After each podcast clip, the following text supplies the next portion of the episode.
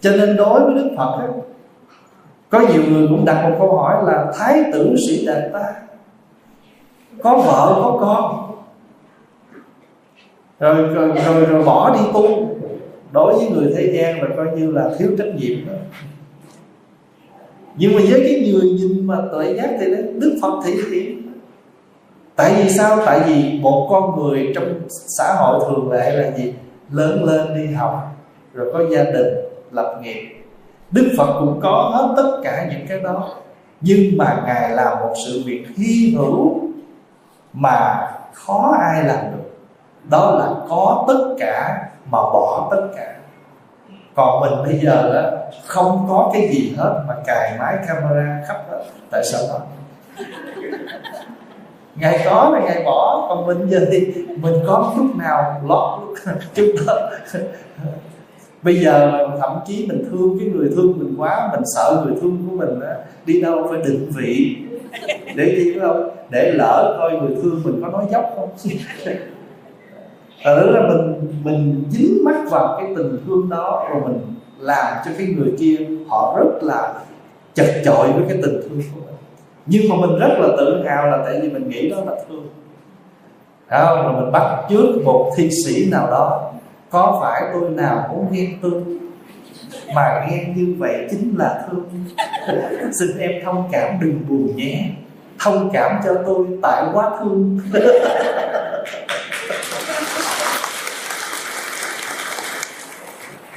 Rồi cái người kia mình bị, người kia bị mình nói một câu nói đó, hấp dẫn quá, cái người kia đắm chìm theo nữa cái bắt đầu mình lấn tới.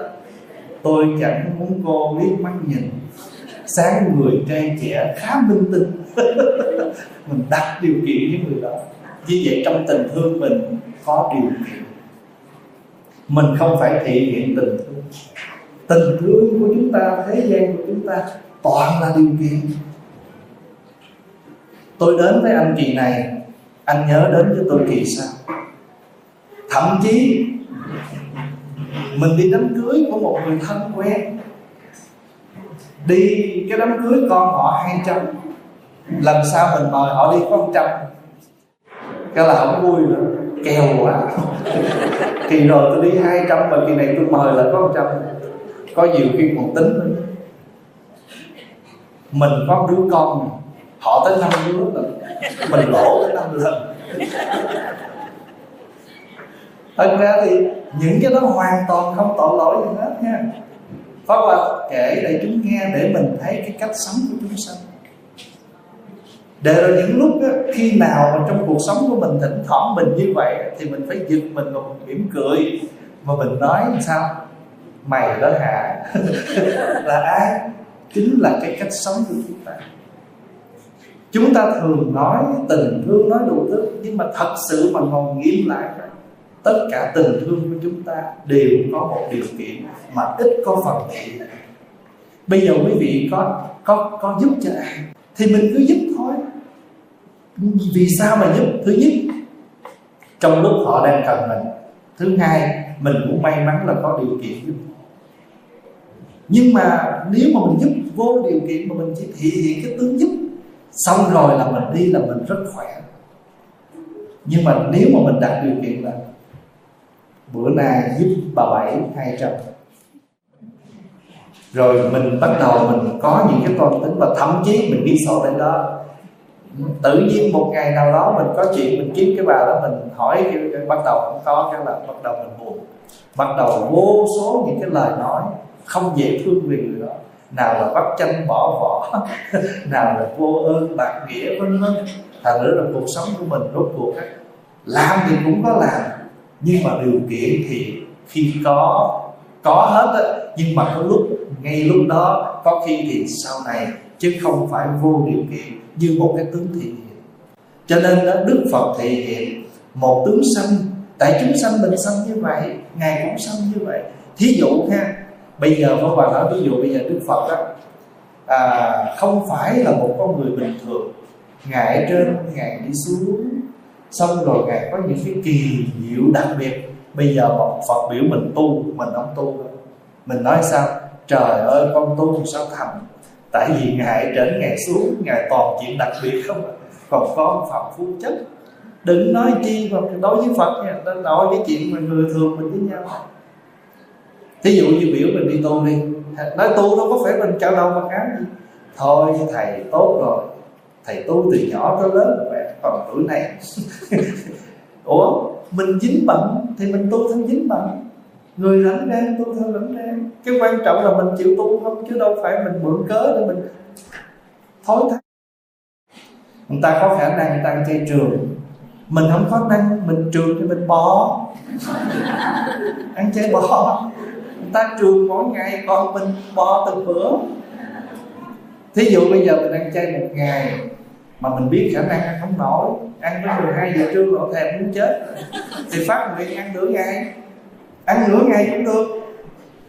Nửa ngày mà mình, tâm mình có chay còn hơn là suốt ngày không biết chay nào cho nên đối với pháp hòa chuyện tu thành cái quan trọng là anh có phát tâm. Người ta có khả năng người ta đi nhanh, ta chạy bộ. Mình từ từ cũng miễn là có bước, thì bước nào nó sẽ dời mình đi lên bước đó. Cho nên đó có một lần đó, hai thầy trò đi hành đạo. Thì trên đường đi thì người trò đó mới mệt mỏi và muốn lui về, tại vì không thể đi theo người thầy nổi. Thì ông thầy mới hỏi á, bây giờ con có thể đi mỗi ngày một bước không? Nói giả đứa trời ơi, mỗi ngày bước gì dễ quá. Thì người thầy mới nói rồi, thôi bây giờ con không cần lui về. Mỗi ngày con đi một bước cho thầy thôi. Rồi ngày mai con đi một bước nữa. Thì cuối cùng người đệ tử cũng tới nơi. Và người thầy mới nói rằng, tất cả mọi sự việc bắt đầu từ một bước chân quý vị để ý, một tòa nhà xây lên dù bao nhiêu tầng không cần biết nhưng có phải nó xây từ cái móng lên không? Đâu có ai mà xây khác hơn được. Trong kinh bách dụ có kể một câu chuyện. Có cái ông nhà giàu đó, ông thấy người ta có nhà lầu ba tầng. Ông mới biểu thợ tới cất cho ông cái nhà lầu ba tầng mà ông có cất móng, cất cái lầu ba nên vẫn khoái cái lầu ba. Người thợ đó tôi không làm được, tại vì ông muốn cất lầu ba là phải cất cái cái móng rồi cái lầu hai, lầu ba. Nhất định không chịu thì đức phật kết luận cái câu cho chuyện đó đức phật nói trên đời cũng có những người như vậy. Tu thì không có chịu xây dựng từng cái nền tảng mà nhảy cái cái muốn lơ lửng ở trên không thành thử quý vị thỉnh thoảng cũng thấy có nhiều người mới tu mà nói chuyện nó trở chứ còn chuyện trên dưới này không biết gì hết. Mà thậm chí không biết mà còn nói, ôi, chuyện này, chuyện của người sân cơ chuông mỏ là chuyện của người tập tành tôi tôi trên này. Thành thử người đi dưới đất mà nói chuyện trên mây không cho nên có quà kinh phật đó mà có đại thừa cỡ nào đi nữa có quà kéo xuống đó. Kéo xuống đây chi? Để ta dễ nhận ta dễ tu. Mà ta xây dựng được cái nền tảng rồi thì quý vị yên tâm. Nền tảng mà vững chắc rồi thì ở trên nó vậy. Cho nên tổ huyền giác ngày có câu đó, cần ôm gốc chứ ôm chi cành lá gốc vững rồi, cành lá sẽ xinh xơi như ngọn trăng thanh chiếu với ánh, với nước non thể trăng có sáng vằn vặt hay sáng mơ màng hạt. Cái hạt trăng kia vẫn, cái cái dòng nước kia vẫn soi trọn vẹn. Cái quan trọng là cái hồ nước nó tĩnh lặng. Mà từ hồ nước mà tĩnh lặng rồi thì trăng sáng vàng vặt hay sáng mơ màng, nước vẫn soi một cách rất là bình lặng nước là tĩnh lặng mà tâm tĩnh lặng rồi thì cái gì nó không sáng suốt, cho nên mình mới có một câu khen phật. Bồ tát thanh lương nguyện du hư tất cánh không. Chúng sanh tâm cấu tận bồ đề ảnh hiện trung bậc bồ tát tâm như là một vầng trăng. Bồ tát thanh lương nguyện trăng trong sáng bồ đề ảnh hiện trung, tất cả những sự giác ngộ nó đều chiếu soi vào tâm, vào ánh trăng đó. Cũng như thế, nếu như sự cấu tận của chúng sanh mình mà hết, chúng sanh tâm cấu tận, nghĩa là sự cấu tận của sự sự cấu bẩn trong tâm mình mà tận trừ đi rồi thì những cái giác ngộ bồ đề đó nó cũng chúng sanh tâm cấu tận. Bồ đề ảnh hiện trung, tất cả những sự giác ngộ bồ đề nó nằm cho nên cần ôm gốc, không cần ôm cành lá. Gốc vững rồi, cành lá sẽ xứng sướng cho nên mình tu tập đó hồi nãy không một hướng dẫn đại chúng ngồi tịnh tâm đó. Đó chính là cái gốc đó. Tâm mà không tịnh rồi tu gì cũng xong. Phải không? Giống như nước mà không sạch, nấu canh cũng không được, nấu cơm cũng không được, luộc bún cũng không được, luộc rau cũng không được, uống cũng không được mà nước mà sạch rồi á, thì muốn nấu cái gì, muốn muốn sống nấu chín gì cũng được hết. Là như vậy. Cho nên đại chúng mỗi ngày về tập. À, tập ngồi, tịnh tâm tâm biểu. Rồi, giờ quý vị hiểu chữ thị hiện không? Thị hiện nghĩa là mình hiện cái tướng tùy theo thế gian, hoặc là trong cuộc sống của mình. Có nhiều khi cái đời sống hiện tại mình làm cha mẹ chứ đôi khi mình thị hiện làm bạn của con mình. Mà thậm chí mình biết con mình nó đang rơi vào cái con đường xa lầy đó. Mình đóng vai cha vai mẹ mà bây giờ mình giống như là ô xin của nó. Không có dám nói nặng. Tại vì nói nặng thì nó sắp giỏ nó đi. Nó đi thì mình ở nhà mình rầu rĩ. Mình không biết nó đi đâu, nó làm gì. Cho nên nhiều lúc mình hơi phải thấp mình xuống một chút. Tại sao vậy chẳng qua là vì tình thương, muốn cứu đứa con mình ra khỏi cái khổ khổ đó. Đó là thể hiện. Đừng có nghĩ rằng mình làm cha mẹ nó, mình phải có quyền với nó. Nó bây giờ nó như vậy là không được. Con như vậy là bất hiếu. Cái chuyện nó xưa rồi, diễm. Diễm phải trở lại hiện tại. Đã nói là diễm xưa, không có xưa sao có diễm. diễm xưa là chuyện của diễm ngày xưa. Diễm diễm ngày xưa là diễm cha mẹ đặt đâu con ngồi đó. Còn diễm bây giờ là con đặt đâu cha mẹ ngồi đó. Như vậy mới là diễm xưa. Nghĩa là diễm của ngày xưa mà diễm vẫn sống được với ngày nay. Cho nên đó, ở trong cái quyển um, cổ học tinh hoa có câu tri kim bất tri cổ tri kim, bất tri cổ, nghĩa là biết hiện tại mà không biết xưa đó. Vị tri lục trần, giống như người chết chết đuối trên cạn. Tri cổ bất tri kim, thì là gì? Hả? À biết xưa mà không biết nay. Thì mình sống rất là không có đúng cho nên người sống phải biết xưa biết nay. Hồi xưa cha mẹ nói mình nghe mà thậm chí mình không được khổ. Nói oan, nói ức mình cũng chịu. Bây giờ thử quý vị nói thôi nó nó nó nó nạt lại liền. Mà thậm chí nó đóng cửa cái rồng nó không thèm nói chuyện với mình nữa. Không lẽ giờ mình ra mình cãi lộn tới đâu chứ nó? Mà mình là tiếng việt rằng chửi tiếng việt thì dở chứ tiếng anh đâu biết. Cho nên rồi mình nói một hồi cái rốt cuộc ai nghe? Mình nghe. Mình kêu nó cái gì kêu con bị cái con bất hiếu nó tỉnh bờ. Tại nó đâu có biết cái, cái, cái chữ đó là gì. Cho nên rồi mình á phải biết cái đó. Người biết được như vậy sống trong tất cả mọi thời điểm đều là thể hiện cái tương sống đó không có khổ đau. Mình sống thời nào thì hiện thời đó. Thưa đại chúng bây giờ đó, đi phi trường đó. Hiện tại bây giờ mà đi phi trường không biết tiếng anh là một cái khổ. Người không có sức khỏe để mà đi bộ là một cái khổ. Không có cái phone trong tay là một cái khổ. Tại bây giờ cái gì nó cũng qua cái phone hết. Mình phải download những cái app vô cho cái phone của mình. Bây giờ bây giờ mà vô custom họ đâu có nói chuyện giấy tờ nữa hỏi hỏi, anh có tải cái app đó vô cái phone anh chưa? Nơi dạ chưa? Vậy đứng quan bên làm đâu có ai chỉ dẫn cho mình, tự download. Rồi vừa rồi có quà đi qua đây nè.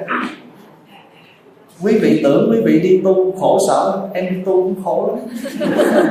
Qua đây xin tu có 4 ngày mà đi 12 tiếng mới tới. Air Canada cancel, chuyển qua Alaska rồi hồi nó chuyển em qua San Phan lát nó chuyển em qua Seattle. Chuyển hồi em mất luôn hành lý. Rồi về tới chùa đâu có quần áo gì mà. Thầy trụ trì đưa cho bộ đồ. Cái quần nó dài cũng chết. Mặc sang lên tám lớp. Mà may thời cái áo này em mới mặc là sáng cho nên mặc cái quần này áo kia. Mấy thầy cứ hỏi mặc gì lạ vậy? Thị hiện giờ mất quần áo thì phải thể hiện tướng mặt model thể hiện là gì? Là mình biết có mặt. Thị hiện hiện là thị là mình show ra. Mình show ra sự có mặt của mình mà không lỗi thời cho nên đức phật thể hiện ở thế gian. Mà bất cứ một hoàn cảnh nào, chúng sanh cỡ nào, Phật nói hết. Cho nên Phật gọi là nhất thiết trí, người có trí biết tất cả. Thế gian giải, thế gian có rắc rối gì, Phật giải hết. Gì nữa? Chánh biến tri, trí tuệ, chân chánh cùng khắp. Đó là một trong mười hiệu của Đức Phật. Như Lai, ứng cúng, chánh biến tri, minh hạnh tốt. Biết như vậy mà vẫn thể hiện cái hạnh. Mình biết lẽ ra nó con nó phải lo cho mình. Đó là minh đó biết vậy đó. Nhưng mà thôi cũng sao, giờ nó không lo cho mình mình lo cho nó. Hạnh hạnh là cái action, cái behave. Người mà có minh, có hạnh, đầy đủ là phật. Cho nên mình làm cha làm mẹ, nhưng mà trong cuộc sống mình vẫn có thể là cha mẹ. Tại vì minh hạnh. Mình biết mình đang ở sống thời đại nào cái hạnh của mình nó tuôn ra ngày xưa đệ tử hầu thầy, ngày nay thầy hầu đệ tử. Đó. Nhưng mà hầu hạnh phúc à. Hầu không có nghiến răng à. Mình về mình nấu cơm cho con ăn phải hạnh phúc. Tại vì mình được nấu cơm cho con ăn. Nó chịu về nhà, nó nấu, nó ăn với mình. Bây giờ dễ lắm. Thậm chí nè, có nhiều bữa nó ở nhà nè. Mình nấu xong rồi nè, nó bắt cái con nó đưa đồ ăn về nè hỏi máu không? Nhưng mà nó cũng phải thể hiện thôi. Tức lắm không? Ủa con ăn không được hả con? Vậy con ăn cái gì để mẹ nấu? Thời bây giờ phải thuyết pháp cho nó mà phải thuyết bằng cái ngôn từ mà nó chịu nghe. Đấy, hồi sáng này có nghe trên đường tới đây nó phát hiện ra là đi chùa xa quá nó quay về.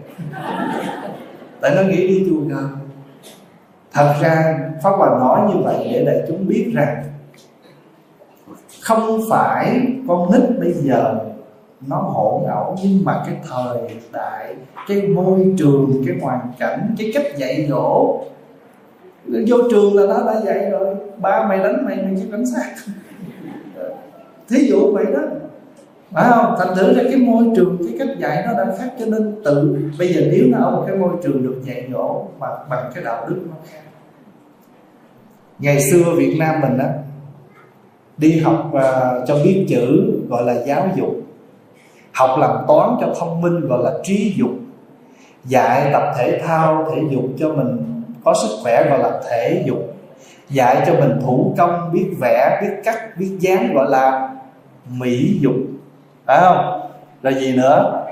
Giáo dục thể dục trí dục mỹ dục thầy giáo vừa bước vô, học sinh đứng lên khoanh tay, chào thầy. Muốn nói với thầy cái gì, phải thưa gửi đàng hoàng, đó là đức dục. Việt nam có đủ năm cái dục. Giáo dục, mỹ dục, thể dục, trí dục, đức dục. Ở đây, con nít nó muốn viết kiểu nào nó viết, chữ nó nằm nghiêng, nằm ngửa, chữ to, chữ nhỏ muốn in muốn viết. Miễn có chữ đọc thôi còn ngày xưa Việt Nam mà vô học viết chữ không đẹp mình gõ tay, gõ đến khi nào viết được cái nét chữ đẹp thôi. Cho nên đa phần những người học xưa viết chữ rất đẹp. Hồi nhỏ mà mình cầm nó đũa tay trái thôi là chết. Đúng không? Cầm nó đũa ăn mà cái ngón tay chỏ chỏ vậy nè, bị gõ. Tại sao vậy? Nghèo. Bởi vì cơm mà đưa vô miệng mà cái cửa này nó hở ra, lọc nó bay đi hết, bởi mày ăn gì mày nghèo. ở đây á, người ta quan niệm sao? Nó làm sao để nó vậy? Hồi nhỏ đó, ăn cơm vừa xong mà chạy vô toilet là bị đòn chết luôn. Biết sao phải không? Bởi vì mày ăn kiểu này mày nghèo. Lọc mới vừa vô mình tu ra hết. Trời ơi bắt nín muốn chết. Còn bây giờ nó tự do. You express yourself, đúng không? Nó thị hiện như vậy, mình phải thị hiện như vậy thể hiện cái tướng đi theo nó. Mà mục đích đi theo đâu phải sợ sệt gì đó đâu. Mà để làm gì? Để cứu vãn một chúng sanh sẽ xa lầy, dễ dàng. Đó, xin thưa đại chúng, quý vị sống chung với chồng, với vợ, với con, với những người thân đó. khi phát hiện họ đang xa đà thôi, quý vị có phải đang chiều chuộng, đang làm những cách để mà kéo họ lại không? Đó là thể hiện chứ gì đâu cho nên quý vị thấy phật thị hiện tướng như mình không? Nít mới xanh nè, mà năm nào cũng bắt ra tấm lạnh muốn chết, cả ngàn người vô gá xối, ông đứng chịu trận vậy thôi Phật thị hiện tướng sanh như chúng sanh mình. Phật thị hiện cái tướng có gia đình như chúng sanh mình. Phật thị hiện cái tướng lập nghiệp giống như mình mà sanh ra mà phải có sự nghiệp Rồi Phật cũng chết giống như mình. Mà từ khi khổng khi không mà chết, cái đem vô phải khám nghiệm coi. Cho nên Phật phải thể hiện cái tướng bệnh để chết. Cho nên Phật nó bị kiết lỵ, Ăn cái chén cháo nấm trong rừng trúng độc, Đau bụng, mất. Thật ra phật không ăn cháo nấm, phật cũng chết. Nhưng mà nó có cái sự kiện là vì cái ông đó, ông nấu một chén cháo nấm cho đức phật ăn. Ông sống tới 120 tuổi ông nghe phật đi ngang cái khu vực đó và ông thương kính quá, ông nấu sẵn một chén cháo nấm.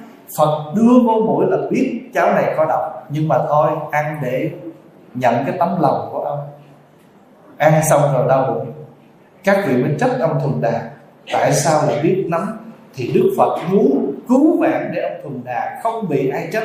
Đức Phật tuyên bố một câu, trong đời của Như Lai, có hai bữa ăn quan trọng đó là khi Như Lai xỉu ở gốc cây.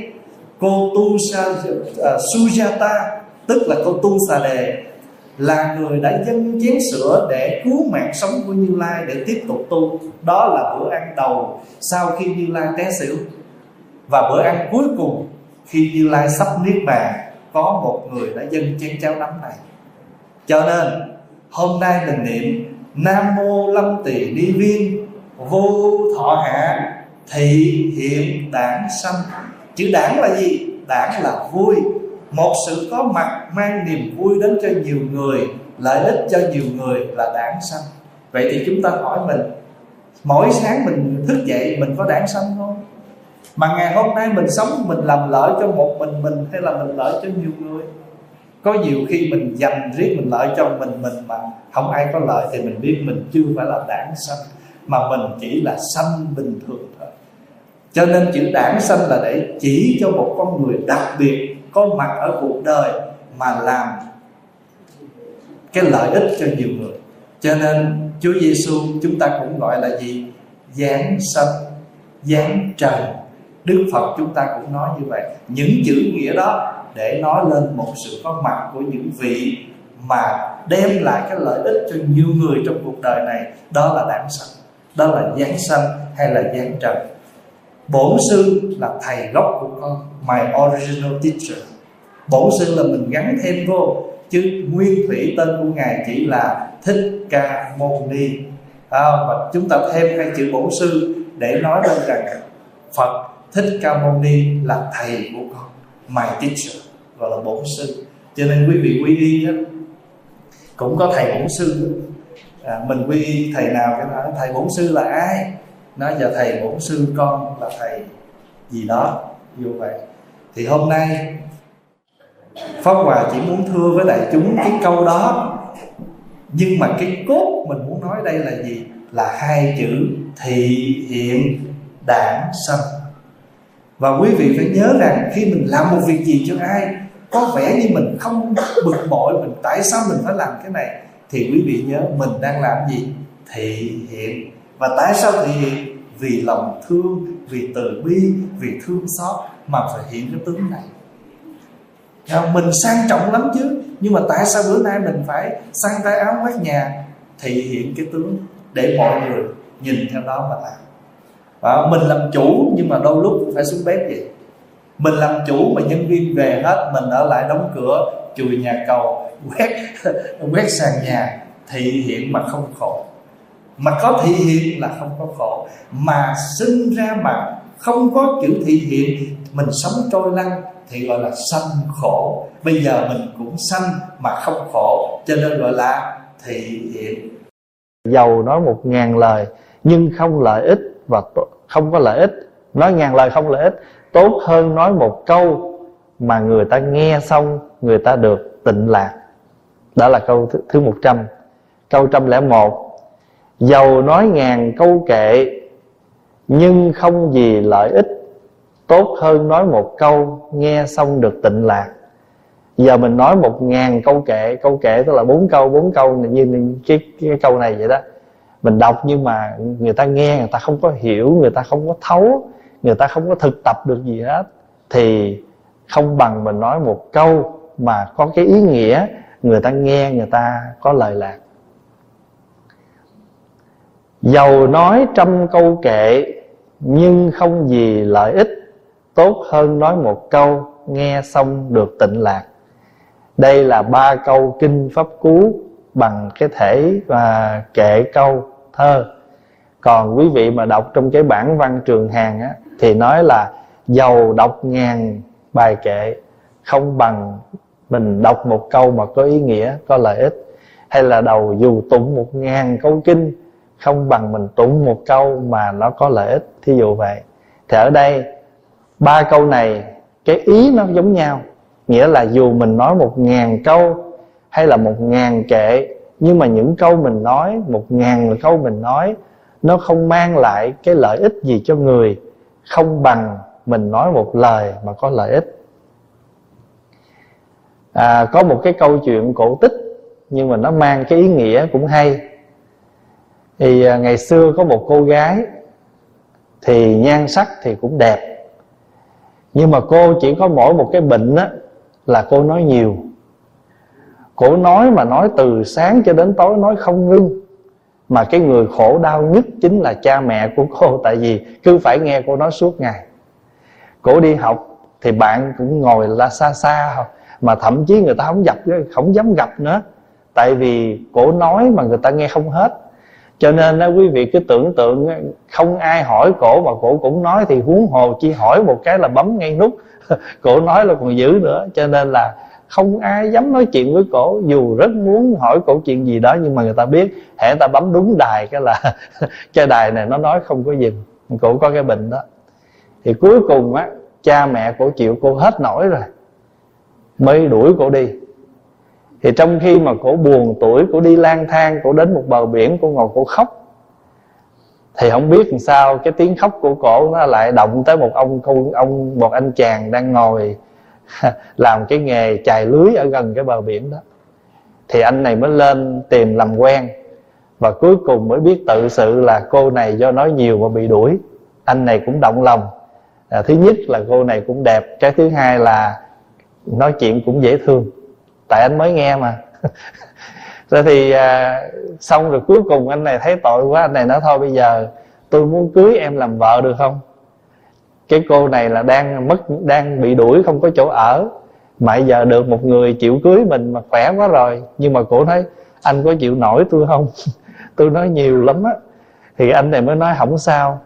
Anh mồ côi cha mẹ từ nhỏ. Hồi nào giờ anh buồn lắm chỉ có cái tiếng sóng biển là tâm sự với anh thôi. Bây giờ có em mà về nhà mà em nói rỉ rả vậy cũng đỡ, vui nhà vui cửa. Rồi từ đám cưới. Sau khi đám cưới xong đúng một tuần lễ hưởng tuần trăng mật anh này bắt đầu mật không thấy mà thấy toàn là muối và chanh là gì ảnh nghe hết nổi rồi. Mà anh dần sau giờ lỡ cưới rồi. Thì cuối cùng cái ảnh chỉ muốn đi sớm về muộn thôi. Để chi? Để được trở về với những ngày tĩnh lặng của cái kiếp độc thân. Giờ tự nhiên rước người về nhà mà mình vừa đi làm về mệt mỏi, còn phải nghe cái tiếng cổ rỉ rả mà cổ nói gì đâu, không mà không có gì ra gì mà cổ nói suốt ngày. Thì một ngày nọ, vô tình anh cứu được một cái ờ, một cá thần, một bà tiên gì đó thì cái bà tiên này mới mới mới nói với anh á, là bây giờ cho anh một cái ước nguyện. Thôi bây giờ à, bà tiên mới dục cho anh một cái cái ngọc ước nguyện để túi đem về. Thì anh cũng chưa biết ước nguyện gì, cứ để túi thôi. Thì đi về tới nhà cái bắt đầu vừa vào gặp mặt cái bắt đầu cổ sổ cổ hỏi cổ hỏi này, cổ hỏi kia, vừa lung tung hết. Vừa thì khi mà ông nghe nó mệt mỏi quá, cái ông nói, trời ơi, bà đứng giùm tôi được không? Phải chi mà bà nói mà té vàng, té bạc ra được á, tôi cũng mừng. Thì vừa nói dứt câu đó đó, thì bắt đầu lẻn kẽn lẻn kẽn tiền nó rớt ra. Tại vì có đó như một cái ước nguyện rồi. Cái đó như một ước nguyện rồi. Phải chi mà vợ tôi mà nói mà ra vàng, ra bạc thì đỡ quá. Thì như một ước nguyện thì cái ở trong túi áo anh nó sẵn cái ngọc ước rồi. Cho nên anh ước một cái cái là được liền. Cái tự nhiên bà vợ bà thấy lạ. Tại sao mình nói chuyện mà tiền nó cứ văng ra? Mà bà đâu có chịu nín đâu, bà vừa lụm tiền, bà vừa hỏi. Ủa, chuyện gì xảy ra, chuyện gì xảy ra? Mà bất cứ bà nói vậy là tiền nó cứ tiếp tục nó ra vậy đó.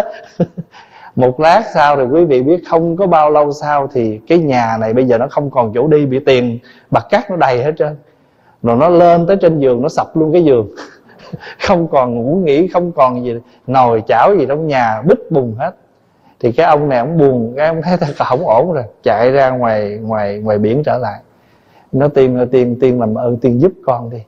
Bây giờ con ngoài cái tiếng con vợ con còn nghe lẻn kẽn lẻn kẽn mọi ngày hai cái tiếng luôn mà chắc chết. Xin cho con à, lại cái ước khác. Thì ông này mới suy nghĩ một hồi thì tiên mới nói thôi bây giờ con về con nói với vợ con á là khi nào mà nó nín nó nói được chừng năm ba câu mà có nghĩa lý á, thì rớt rang đồng. Tại chừng tuần lễ sau ông chạy ra ông nói không được ông ơi. Bây giờ là nó năm ba câu nó mới rớt rang đồng mà nó cũng liên hồi bất tận. Lâu cô đang ngủ cái đang ngủ ngao ông vậy có nó mới nó nói hai ba câu cái tiện rớt cho mặt con. Rồi thì bà tiên cho ước thứ ba.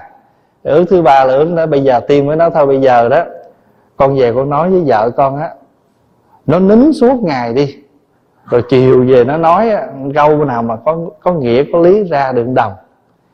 Thì đâu chừng hai tuần lễ sau thì ông chạy ra gặp tiên, nói, tiên ơi, bây giờ con khổ quá, vợ con nó nín nó phát ứ, nó bệnh rồi.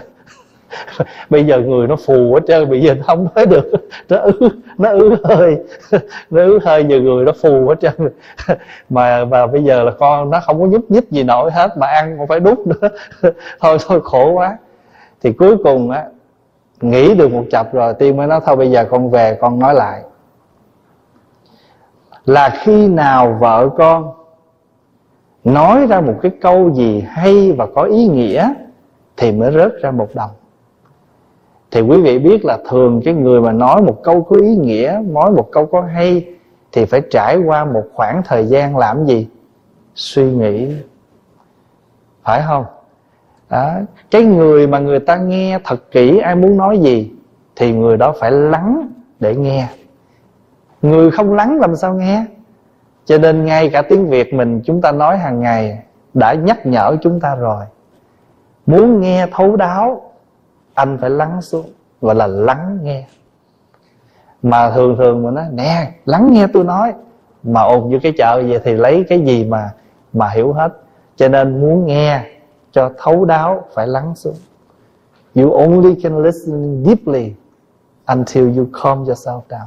Mình không có lắng xuống làm sao nghe. Thì bây giờ cái cô này cũng vậy. Một cái người mà người ta có những cái lời nói hay là phải có những cái tư duy sau một cái khoảng thời gian thường á Việt Nam mình hay nói uống lưỡi 7 lần trước khi nói.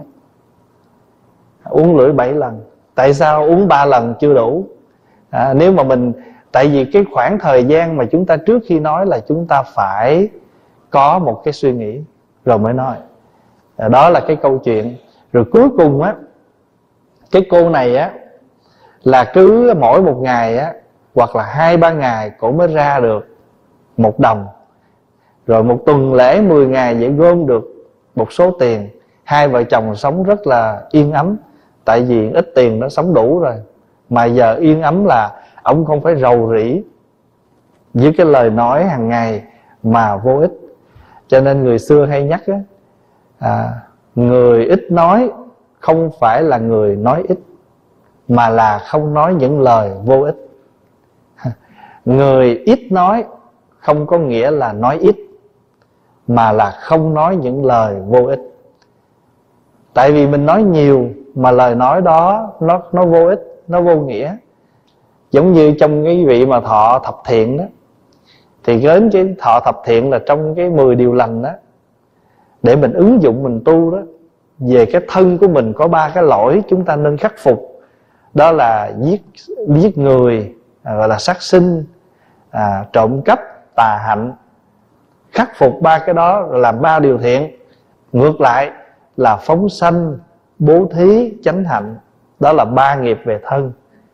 À, bốn cái lỗi về cái miệng. Miệng mình nó có bốn lỗi. Dựng chuyện nói dối cho người đó là chuyện có nói không gọi là nói dối.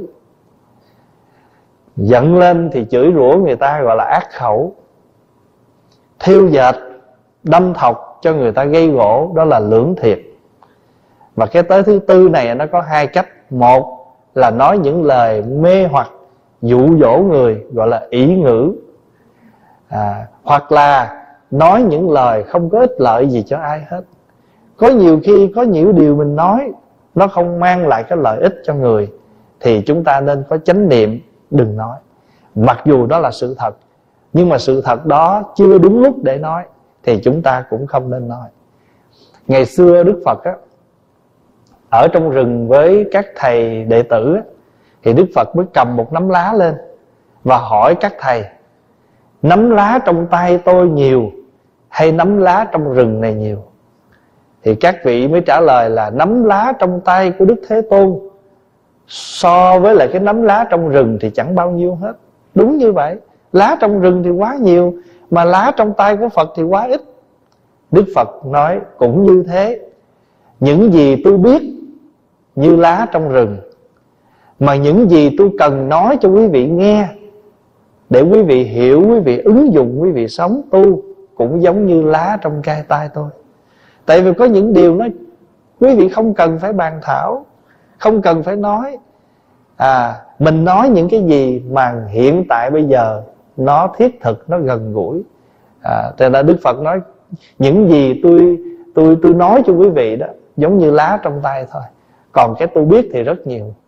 Cũng giống như hiện tại bây giờ trong mỗi người chúng ta thí dụ mình gặp cái người đó mình biết lý lịch họ hết á. Gốc rễ gia đình họ thân thế họ cha mẹ họ nội ngoại dòng tộc giàu nghèo sao biết hết. Nhưng mà giờ người qua đây người đó họ sống không đúng như mình nói mình biết mà cũng đâu liên quan gì tới mình. Cũng chẳng tác hại tới ai, thôi cô không nói. Tại vì sao? Nó không có lợi ích. Còn ví dụ như người đó không tốt, không lành, đừng lo. Ai cũng có cặp mắt để nhìn. Ai cũng có cái cái suy tư trước sau gì. Họ sống không đúng thì tự người ta nhìn, người ta biết. Tự người ta suy, người ta biết.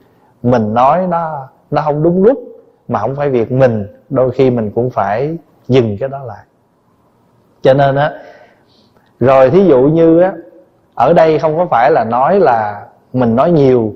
Nói nhiều nhưng mà cái nhiều đó nó mang lại lợi ích gì cho ai? Còn nếu mình nói nhiều mà nó không lợi ích thì cũng không nên nói. Và thậm chí có những vị nói mà người ta biết dừng đúng lúc thì cái lời nói đó nó có giá trị.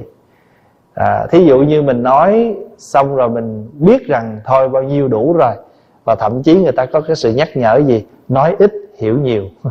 Nhưng mình nói nhiều đôi khi người ta không hiểu tại vì sao ta quên hết trơn. À, à, giống như mấy đứa nhỏ mình giờ vậy đó mình nói nhiều nó không nghe đâu. Phải không? Mình nói ít vậy đó mà coi thỉnh thoảng nó nghe nhưng mình nói nhiều mà mình cho nên mỗi người mình phải biết cái chủng tánh để mình mình cái sự việc cái con người để mình có thể ứng dụng cái lời nói.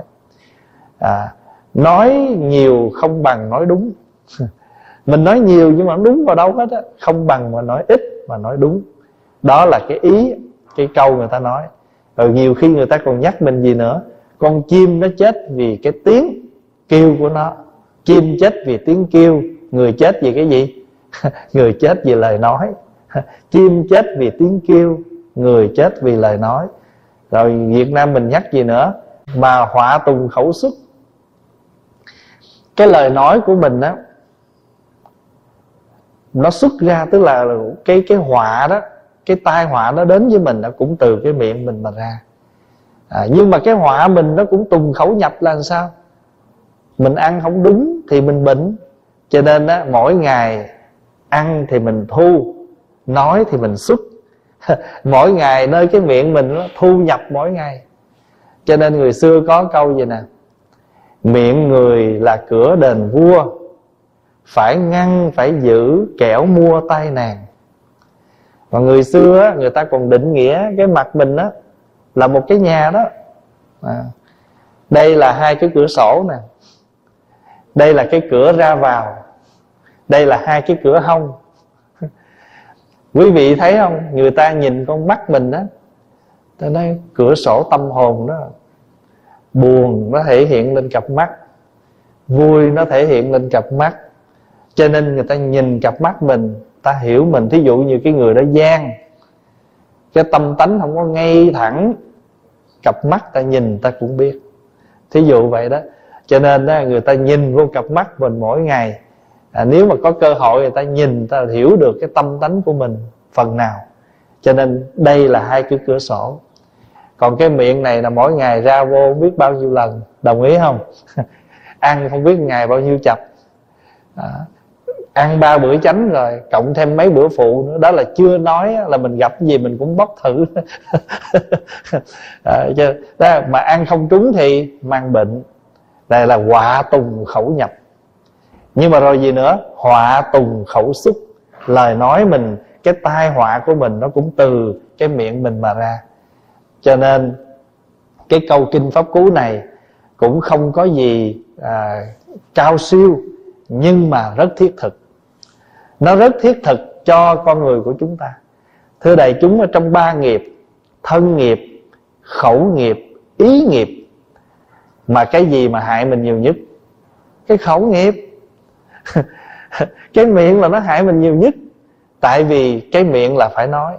Có nhiều người rất là tự hào tôi có miệng không cho tôi nói sao?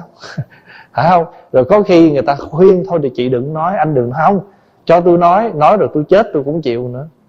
Phải không? Rồi có gì nữa? Phải để tôi nói. Tôi nói rồi tôi có đọa địa ngục tôi cũng chịu nữa. Cái này là coi chừng nha. Cái này là nó rơi vào cái trường hợp là gì? Bồ tát sợ nhân mà chúng sanh sợ quả. Bồ tát á, các bậc trí người ta không có dám thốt những cái lời nói mà để tạo cái nhân xấu rồi hưởng cái quả xấu.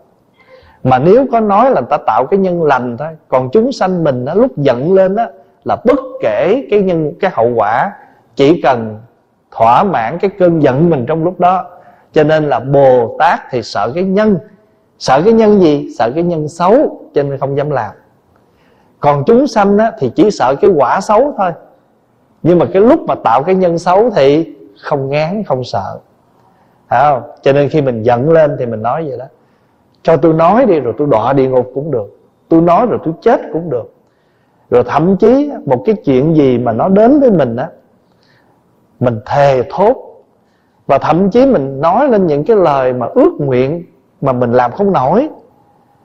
Mà khi mà xong việc rồi thì mình thấy trời dại quá. Sao nói chi mấy cái lời đó? Sao thề chi mấy cái lời nói đó? Phải không thành thử ra cái cái khẩu của mình nó quan trọng lắm. Nhưng mà tất cả những cái đó mà cái lời mình nói ra rồi đâu có lượm lại được. Hồi đó có một cái chú đệ tử chú mới hối hận vì cái lời nói của chú. Cho nên chú mới đến chú xin lỗi một người thầy. Con đã lỡ nói rất nhiều những lời nói mà huynh đệ con buồn. Thầy cho con xin sám hối. Thì ông thầy nghe xong, ông thầy nói, thôi được rồi, thầy nhận lời sám hối của con nhưng mà bây giờ thầy nhờ con làm một việc. Ông thầy mới mở cái gối ra, cái gối nằm á, thầy mở gối ra. Ông thầy mới lấy cái gòn mà dồn ở trong cái gối đó đó tung lên hết. Tung lên hết xong rồi ông mới nói bây giờ đó, con hãy chịu khó, con lượm hết gòn dồn lại trong gói này. Quý vị biết ông thầy muốn dạy gì không? Một khi cái gối mà mình bung gòn đó ra rồi đó, cố cố gắng mà hút cỡ nào đi nữa cũng không bao giờ hút hết. Phải không? Không bao giờ hút hết. Thì thầy mới nói với người đệ tử cũng như thế. Cái lời nói mình nói ra rồi cho dù mình có cố gắng mình hút trở lại mình mình thu lại mình, mình xin lỗi nhưng mà đâu phải cái vấn đề lời nói đâu mà cái vết thương của người bị tổn thương nó đã hằn rồi. Cho nên pháp hòa đã từng gặp rất nhiều gia đình, nhất là trong vợ chồng. Khi mà người chồng xỉn, say, nóng tính, nói những lời nói rất là nặng nề với người vợ, sau đó xin lỗi. Thì cô vợ cũng tâm sự, cổ nói là mặc dù con vẫn bình thường, con sống trở lại, nhưng mà cái nọ cái vết thương mà trong lòng con nó không hết. Mỗi khi con buồn thì những cái những cái lời nói đó nó nó trở lại. Hay đôi lúc đang ngồi ăn cơm, tự nhiên con nhìn chồng con con nhớ là cái lời nói mà ổng ổng ổng nói con đó, tự nhiên cái nó ngẹn và cái bữa cơm đó nó đổi cái không khí liền. Tự nhiên con trùng lại. Nếu con, tại vì đang vui vẻ, nhưng con nói ra thì vô lý quá. Chuyện cũ nhắc hoài. Nhưng mà nó không nói ra được những cái nỗi đau, niềm đau đó. Và cứ phải nuốt vô và sống với nhau như vậy nhiều ngày nó thành ra gì? Nó thành ra cái trầm cảm nó thành ra những cái u uất nó thành ra những cái bệnh. Cho nên nó sở dĩ mà chúng ta xin lỗi đại chúng một phần trong những cái bệnh mà chúng ta nặng nề như ung thư một phần là cũng do những cái buồn khổ mà đời sống hàng ngày chúng ta tiếp xúc mà chúng ta không có giải tỏa nó được. Lâu ngày cái độc á cái độc của tâm á, phát ra mình ví dụ như xin lỗi, mình ăn cái gì trúng, mình uống thuốc sổ được. Nhưng mà cái niềm đau nỗi khổ nó ở trong lòng mình. Chỉ có Phật pháp, chỉ có lời Phật dạy. Những lời dạy của thánh hiền mới giúp mình tuôn ra được. Nhưng mà có những người người ta làm không được. Người ta vui lúc đó, người ta xả lúc đó, nhưng mà chỉ xả cái bên ngoài thôi. Chứ còn cái tận chiều sâu nó còn dính lại trong đó cũng giống như lỡ mình hốt cái gì mà nó có màu đỏ, màu xanh nó dính tay mình. Ví dụ như là nước màu, cái màu để mình pha thức ăn thôi. Lỡ mà nó dính tay, mặc dù mình có đi rửa đó, nhưng mà tức khắc lúc đó nó đâu có sạch cái tay mình liền đâu. Nó phải một vài ngày sau nó mới hết. Cũng giống như là mình đi xăm chữ trên người mình rồi, muốn xóa đâu phải dễ. Đó rồi ngày xưa một người cha cũng dạy một người con đó. à, người cha dạy người con là lấy một cái đinh đóng một cái cột rồi sau đó đổi ý nhổ cái đinh đó ra thì cây cột nó bị cái gì?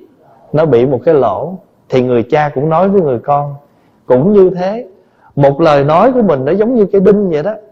Mình đóng vô trong đó rồi xong mình thấy cảm thấy hối tiếc mình rút nó ra nhưng mà cây gỗ đó nó đâu trở lại liền lạc được. Nó đều có cái cái vết thương của nó. Cho nên ở đây đức phật dạy giàu nói ngàn lời không có ích. Không tốt hơn nói một câu mà có nghĩa. Phải không? Câu có nghĩa là gì? Câu có chất lượng. Câu có chất lượng. Còn mình nói nhiều mà nó nó chỉ ở cái mặt ừ, số lượng chất lượng nó không có. À, mình làm việc gì cũng vậy rồi dầu nói ngàn kệ, nhưng không lợi ích tốt hơn nói một câu mà nghe xong người khác được an lạc. Có nhiều mình nói mình người ta nghe, người ta nóng nảy. Ở đây không biết có ai có những kinh nghiệm có nhiều người ta nồi người ta nói chuyện với mình mà trong ruột mình nó sôi lên mình khó chịu lắm. Cái đó cũng là một cái nghiệp đó. Có nhiều người nói cái tiếng nói của họ, cái âm ba, họ cũng không có nói gì bầm bậy, nhưng mà tự nhiên mình nghe mình không có thiện cảm.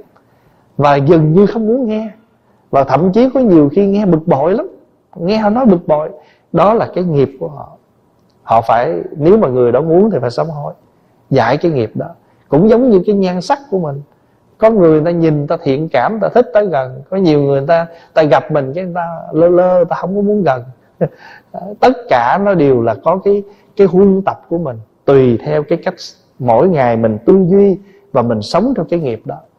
Cho nên á, tu là gì? Tu là chuyển nghiệp.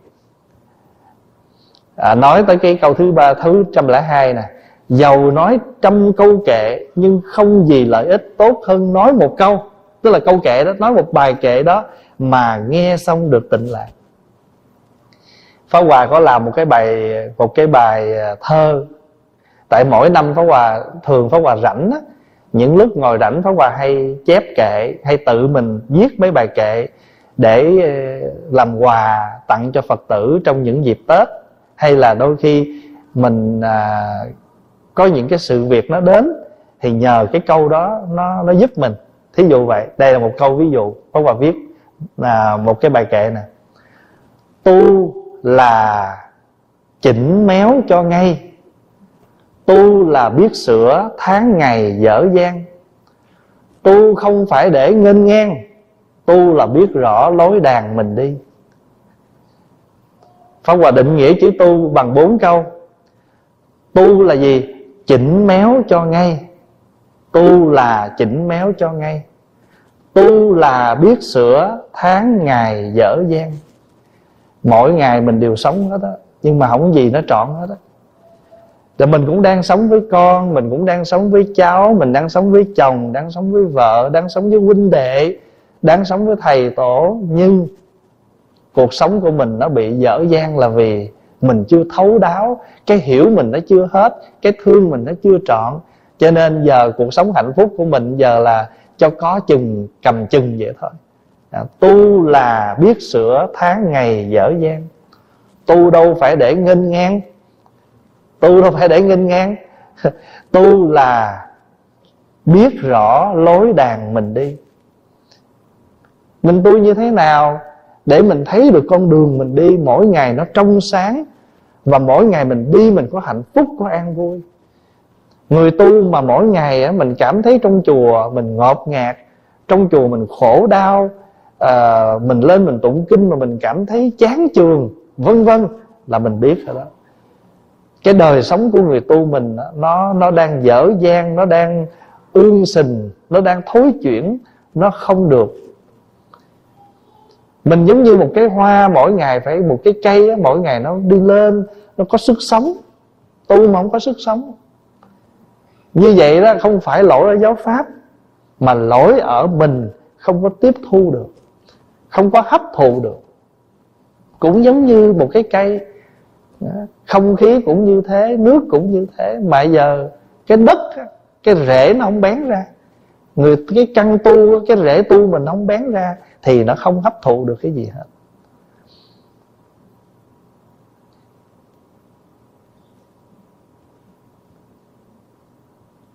Pháp Hòa có một cái bài kệ nói về thất bại. Thất bại mà dừng lại, Thất bại thành thiên thu. Vững lòng từng bước tiến, Thành tựu mới nhàn du có nhiều người ta thất bại xong ta dừng ngay đó, ta không tiếp tục nữa. Thì có phải thất bại là thành thiên thu không? Thất bại mà dừng lại, thất bại thành thiên thu. Vững lòng từng bước tiến, thành tựu mới nhàn vô người ta có khả năng người ta chạy. Bây giờ mình không khó khăn, mình đi bộ, đi từng bước. Nhưng mà bước nào vững bước đó 10 năm mình cũng sẽ tới. Người ta giỏi, người ta học ngày ta thuộc 10 kệ mình không giỏi, ngày mình thuộc một bài kệ thôi. Cho mình một tuần lễ mình thuộc một bài kệ đi.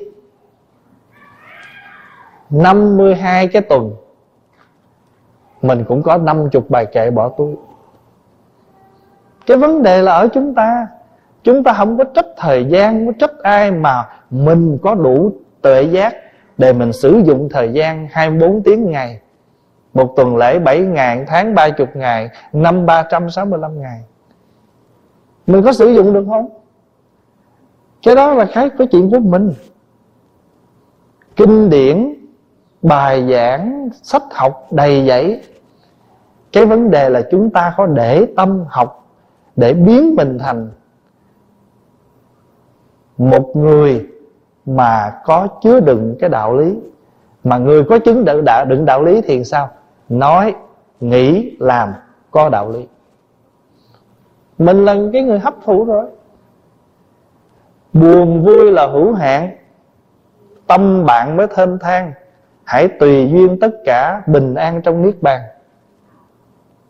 Có cái buồn nào mãi mãi không? Có cái vui nào mãi mãi không? Không. Cho nên buồn vui là hữu hạn. Cái gì mới thênh thang tâm bạn mới thênh thang buồn vui là hữu hạn. Tâm bạn mới thênh thang biết sống tùy duyên tất cả bình an trong niết bàn. Mỗi ngày đời sống của chúng ta cũng ăn cũng thở cũng nói cũng cười cũng lê cũng đứng vậy mà không có niết bàn. Tại mình không an không bằng lòng không chấp nhận thì làm sao có an được? Cho nên á, một ngày pháp hòa không có phí.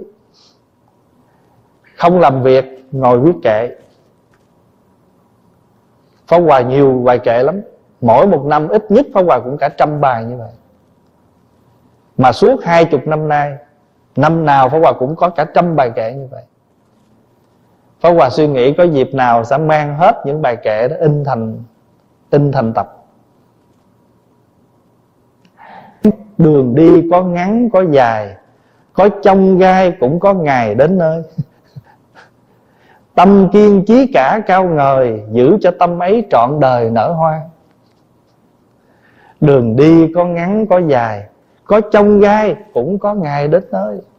Cái quan trọng là gì? Tâm cao chí cả. Cái chí của mình nó phải lớn. Cho nên người ta thường nói cái cái sự học của mình nó giống như một bầu trời vậy đó. Nhưng mà cái trí học của mình nó là cái thang. Chỉ mình là cái thang. Còn học là như bầu trời vậy đó. Quan trọng là mình có được cái trí để mình leo thang lên trời không? Ai nói mình hay dở, ta khoan vội trách hờn. Khen chê là bài học cho mình sống tốt hơn. Quá trời kệ sao mình không học? Mà chỉ cần mình nói bây giờ bốn câu này học ngày không thuộc tuần lễ thuộc không? Chắc phải thuộc chứ. Mà nếu mà chịu khó tuần lễ một bài kệ, cho mình cho mình 25 tuần để nghỉ đi. 25 tuần, năm có 25 bài kệ. Tâm kiên trí cả cao ngơi giữ cho tâm ấy trọn đời nở hoa. Chỉ cần mình giữ được cái tâm đó, năm nào mình cũng có giáo pháp. Năm nào mình cũng có món ăn mới. Ngày nào mình cũng có niềm vui. Pháp Hòa mới nói, Bận rộn mà rảnh rang Tu đâu phải để nhàn. Phải không? Bận rộn mà rảnh rang Tu đâu phải để nhàn. Làm việc nhiều, Bận rộn, Nhưng mà cái bận rộn của mình Mình có niềm vui trong cái đó, Thì tự nhiên Cái lực của mình nó tăng trưởng. Còn mình dùng cái sức lực mình làm không á, Mau kiệt sức lắm. Dùng sức mà phải có tâm. Cho nên việc gì mình làm, Thổi tâm mình vô đó. Việc nó khác liền. Sắp một cái bàn cúng, Bày một dĩa trái cây, Cắm một bình hoa, Dọn một cái tọa cụ bồ đoàn, Để cái nhang vào trong trong cái ống, Rút cây nhang ra cắm. Tâm không thổi vô đó, Dù chỉ là một cây nhang cũng thấy liền. Mà Pháp Hòa chỉ, Pháp Hòa nói hoài cái chuyện đó. Rút cây nhang ra mà cắm nhang thôi, Người ta hiểu được mình tu tới đâu. Trước hết nè, Rút cây nhang ra. Đừng có đừng có bật lửa liền nha, Phải nhìn cây nhang cái. Coi cây nhang này thẳng hay ngay, Thẳng hay méo. Có nhiều cái xương nhang nó bị cong. Sau khi mình thấy nó cong, Lấy cái tay Nương theo cây nhang Nhẹ nhẹ lên Nhang lập tức thẳng.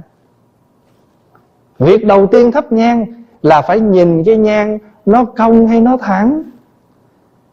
Trời ơi cây nhang nó thiếu điều, Nó muốn gãy xương vậy. Cũng thắp cây nhang lên. Cái này là cái gì? Thiếu sự nhìn lại. Chỉ một cái nhang thôi Mà mình không có nhìn lại nó, Thì lấy gì mà thấy nó méo, Bẻ cho nó ngay? Chứng tỏ mỗi ngày mình sống, Mình đều có sự phản quan Nhìn lại mình. Khi mà người ta hiềm khích mình, khoan trách người ta, nhìn lại, tại sao mình sống như thế nào mà để cho người ta hiềm khích mình? Hẳn phải có lý do, chắc có lẽ mình chưa biết. Có thể đời này có thể quá khứ, nhưng phải có vấn đề tại sao bữa nay người đó họ không không ưa mình nữa? Phải có vấn đề. Chứ đâu phải khi, khi không khi không. Còn nếu mình nhìn kỹ rồi mà không có gì hết thì này là gì? Nghiệp của quá khứ quan trái tiền khiên còn nếu không phải nữa gì? Tự người đó họ chú khổ còn mình thảnh thang rồi. Bởi vì ít nhất mình cũng có nhìn lại. Rồi thắp cây nhang xong quạt lửa. Không có thổi. Thắp nhang là phải lấy tay quạt phất cái lửa cho nó tắt, chứ không có lấy miệng thổi nhang. Rồi cầm cái nhang lên, đến dân phật mà hãy cấm cái nhang là phải cho ngay ngay cái giữa. Chỉ nội cái chuyện rút cây nhang, bật cái lửa lên,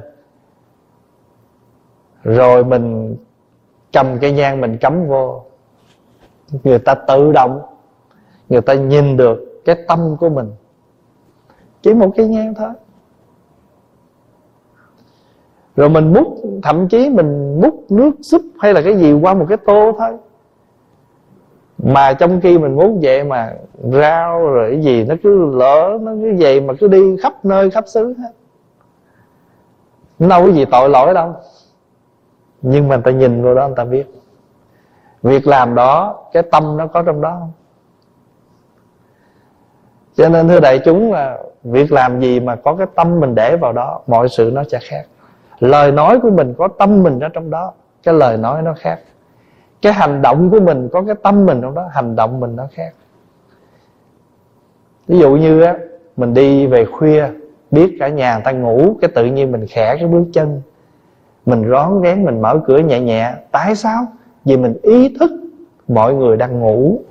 Mình không nên làm ồn. Đó. Cái hành động là hành động của ý thức chứ gì đâu. Là hành động của trách nhiệm mình bước vô trong cái cửa này, ta để cái bảng lớp thiền, xin giữ im lặng. Nó giống như là một cái tiếng chuông vậy, trong cái im lặng. Trong cái tiếng chuông mà nó không cần vang lên, thấy cái bảng tự động, khẽ bước chân, nói nhỏ lại. Mình đang rần rần tự dưới cầu thang lên, bước vô chính điện, thấy một người đang ngồi thiền, lập tức nín nói liền, nhẹ bước chân lại.